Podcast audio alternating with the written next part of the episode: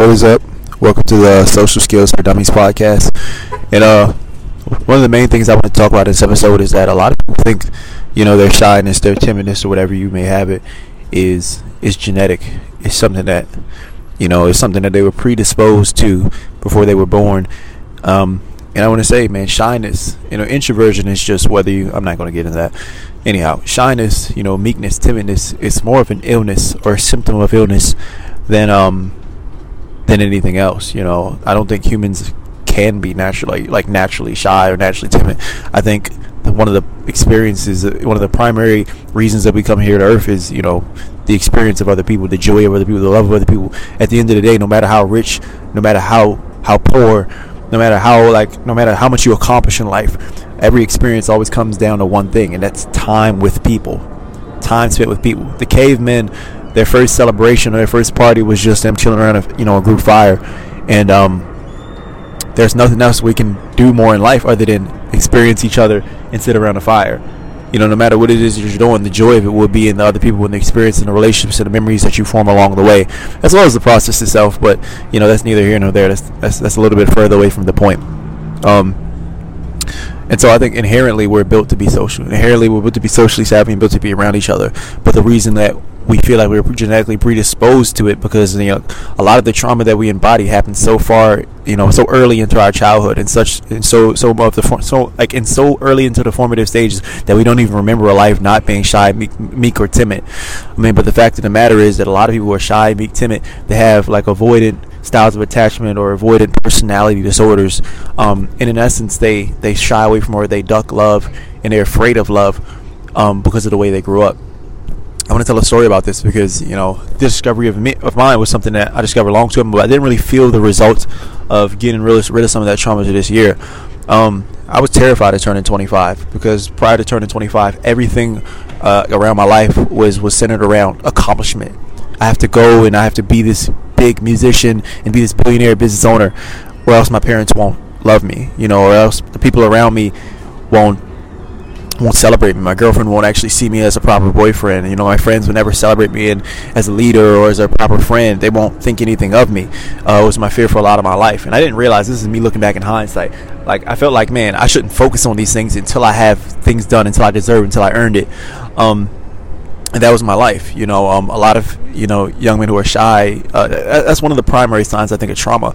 You know, you'll be shy, meek, timid, and you'll avoid family. You won't talk to them on the phone. You avoid, you know, and sometimes your family might be toxic. Sometimes your friends might be toxic, but you'll avoid all social interaction in your life because you feel like you need to focus on business or you need to focus on being great. When really, well, let me just tell. It's a little bit of story. Uh, you know, I've always been like a person that was avoidant. You know, avoid family, avoid friends. When people liked me, like I used to go to the 7-Eleven.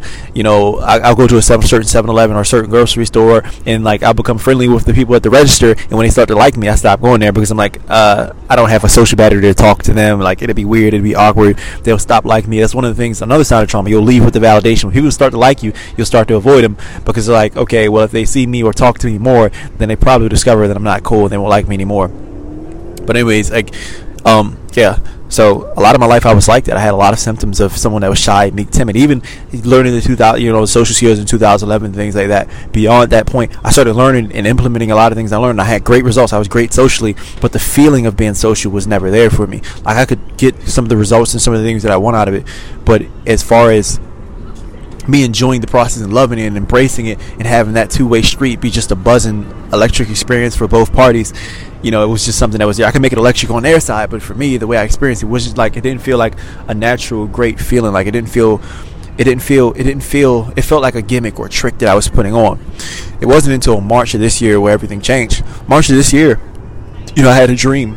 Um and the dream was, you know, I was in a monster golf course, like one of them golf courses you see on Twitter or in those little videos where they like it's kind of like up on a platform and they hit the golf ball into the field, and I was on one of those, and uh, an earthquake hit and it, a storm hit and it blew it away, and so the entire golf course was gone. And then I was in the middle ocean, as the middle ocean with my girlfriend, um, and I was standing on like a little platform. It was actually the stairway, just a piece of the stairway from my grandmother's house that I grew up in um, really, I grew up in there, uh, but I, I grew up in a separate home. But I spent most of my time there with my grandmother. My grandmother kind of raised me for a lot of my life. Um, but it was a piece of the stairs. I was standing on the stairs, and my girlfriend was on a canoe, like a boat type of thing.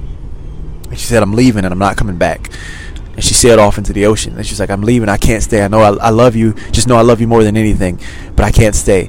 I said, Where are you going? She said, like Uruguay or something crazy like that. Like, uh, and she just sailed off into the ocean. I didn't know whether she was like she like it was like like like a cutscene almost. Like she was there, then she was further, then she was completely gone. And like I remember the emotion hit me because I didn't know whether she had died, whether she had lived, like whether she had made it, whether she was happy, any of these things. I just knew she sailed off to the ocean, she was gone. And then immediately after that, like I was overwhelmed with emotion. Immediately after that, there was like a skip in the scene, and I remember like th- this was real life. You know, the next scene that played was a memory I had in real life. Was when my mother dropped me off for the first time in kindergarten, and she said, "I love you, Dal. I'm leaving. I'm, I'm going. You know, um, I got to go to work, but I'll be back at the end of the day." And I just like I remember that day I just busted I burst into tears. Um, and so the dream ended there, and when the dream ended, I completely burst into tears. Like I, I was woke, I woke up and I just couldn't stop crying, and I got in the shower, like just like the shower because I sleep next to my girlfriend. I didn't want to, you know, be be disruptive. Like why is he crying? What's going on? I'm panicking. Like, but I just completely burst into tears. I got in the shower and I, I couldn't stop crying that morning and like I never made this connection, but you know, when my mother dropped me off at kindergarten, that was like one of the first. Like I felt like that was like the last time I really saw her until I was an adult and I met her again. Even though she lived in my house every single day, um, that's kind of the experience the way I experienced it. Um, and um, you know, ever since then, like I think you know this this the dream was what made me make, make the connection. Like I felt alone, I felt abandoned, I felt like I didn't have any anyone in my corner, in my life, anywhere that could see me eye, I didn't got to talk to. I felt really neglected as a child, and like I didn't really have a lot of quality time with my parents. And you know, um, what what happens when children don't have quality time with their parents or when their parents caretaking is, is inconsistent they develop what's called an avoidant style of attachment. And essentially what that means is they're they're avoidant of love and affection. Like they, they kind of run away from it and, and, and dodge it. Um, and i hadn't made the connection then but it had followed me through adulthood and whereas in every area where I wanted to experience love, instead there was codependence. Because more so than appreciating a person's presence while they're here, you know, that memory had, eh, you know, ingrained in me a fear of abandonment, a fear of being alone. Even your primary caretaker, the people that you love the most, won't be there for you. Um, and so I held on to everything tight, but I was scared to give my all and scared to love my all. I was avoiding their love and avoiding their appreciation. Um, you know, because because of the trauma that I experienced when I was a kid, or, or the lack of care and inconsistency of care that I experienced when I was a kid. Um, you know, my parents are great parents. Like, you know, I don't know how. This is just my accounting of it from a kid's point of view, so take it with a grain of salt. But a lot of people have experienced this, and you grow up with avoidance style attachment because of that. You could just Google what avoidance style attachment is. I'm not going to keep beating a dead horse, but it made me realize throughout my life, like the entire like everything in my life was was just was on on the run to like to fight abandonment and to avoid love you know everything everything in my life was geared to avoid love essentially you know um and you can see this like you know you're avoiding attachment if you have these big grandiose goals that are in the far future and you don't feel like you deserve love without it you know essentially what your brain is doing is suspending love into the future so that I mean, suspending suspending these events that qualify you for love into the future so far that you'll never have them, so you can continue to run away from love forever. Um, and that may seem like a far fetched idea, and I, I, might not be explaining in a way that hits you personally, but that's what it is. You know, I read a book that kind of brought it all into full perspective recently, and the book was called Levels of Energy by Frederick Dodson you know, and the people, you know, the, the pickup coaches and the social coaches that I was raised on since 2011 had always talked about this book, and I always wondered why because I never read it. But I read it; it kind of brought it all into into full perspective. You know, everything in my life was about, you know, I want people to love me, I want people to be proud of me, but I'm avoiding it at the same time. I spend it because I don't feel deserving of it. And so one of the things that the book says is like there are levels of energy, and the energy are symbolized by our emotional states. So like a level of energy is like 100 fear, 20 apathy, uh, 200 boredom, uh, 400 logic and courage, and all these different things, and 600 love. Uh, and so the levels of energy in this book are defined by, you know, our emotions, and we embody a particular level habitually at whatever phase we are in our life. We have a level that's assigned to that. And most of my life, I was at what they call a 125. I was at desire, craving, longing, because I desired, I craved, and I longed for love and attention and affection. And one of the symptoms of people who are around the level I was, one of the symptoms of people who are avoiding attachment is that they want people. People call them—you'll probably were raised being called arrogant, cocky, you know, overzealous, over proud, like overconfident, all these different things because you had to overcompensate for the fact that no one believed in you when you were younger. And that was the case for me. One of the things the book said about that is that people who are, uh, well, they didn't say this, but people who are avoiding attachment, um, they probably reside somewhere around 125 on the scale of energy. And so what that essentially means is, what they said in the book is that you'll habitually experience emotions between sorrow at your lowest and pride at your highest. Not joy, not happiness, not contentment. And reading this book, I was able to look back through my life like, yeah, I, I have an experience. Like, the best moment for me was when I won a JV County title because people in the crowd were proud of me. Because I never felt people were proud of me growing up. I never felt that love growing up pride was the highest I ever got when looking throughout my life, and I sought after this pride over and over and over again. It was this craving, it was a longing that that that for this pride that I tried to solve by getting things and taking care of things and, and being a part of things and being a, like I always thought like okay people will love me. People will be people people you know I'll be able to be social and be accepted by society when I'm a state champion or when I build this billion dollar business or it'll all it's always I will I will be loved. I'll be accepted. I'll be proud. Win. Win win win win win my brain was doing this constant limbo to suspend that that win from being right now when it could have just been right now. And so my entire life I grew up in a way that was extremely introverted, extremely shy, meek, timid, and I was avoidant of people. But the funny thing is, immediately after I had that dream, it was like an awakening. Like it seemed like that was the, the one thing, and it was a horrible year leading up to that. I was missing rent like January of 2022.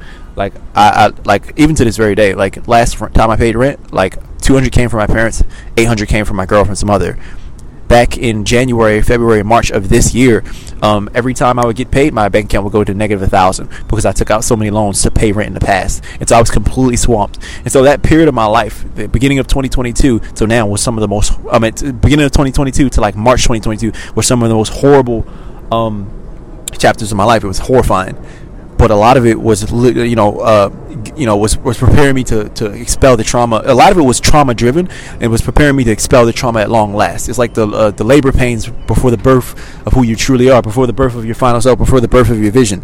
It's kind of the way I experience and interpret interpret it. So um, geez, I don't remember when I left out for when I clocked out of at work, but uh, I'll get to that soon, I guess. Um, but the point that I'm making is that uh, right after, immediately, um, I had that dream. And that was, I think, the first time the trauma really got expelled from my body. And I started to really experience and live life like how I was supposed to. And the difference between was like night and day. I'd always follow social guys, I'd always follow social skills. But when I got rid of the trauma, like instantly, like I was just good with people. Like I would like every social interaction was ten out of ten. Every social interaction was perfect. You know, um, people that would never talk to me before would talk, like would talk to me would would want to be be be, a, be around me and they would always ask me oh why are you so sociable? You're such a social butterfly. Why are you so happy? Like you know people would fawn over me and different things like things that I never experienced before as a like as an uncool guy as an introvert growing up quote unquote. And so the point that I bring is this you know a lot of us think that introversion and shyness and meekness and timidness are natural states but really it's a conditioned state and I mean conditioned by you who you really are is just bogged is, is just under all the symptoms of your illness. Is all the under all the symptoms of your trauma. Who you really are at the end of the day is a social butterfly, is an extrovert. But it's once you cl- once you cleanse the uh, the conditioning of this world and your horrible background and your, la- your your fear of abandonment that came from your parents and your environment, things that you couldn't control as a kid. You have to let go of things, and the real you just eventually comes to the surface. So it's an act of doing less as opposed to doing more. The point that I want to drill in this video is that internally you might not feel like the person that can do all these things, but it's exactly who you are, and you've just learned to be somebody else with time. We were, I think, truly like there are genetic predispositions, but a lot of us socially are blank, blank slates at birth, and we learn to be the ways that we are.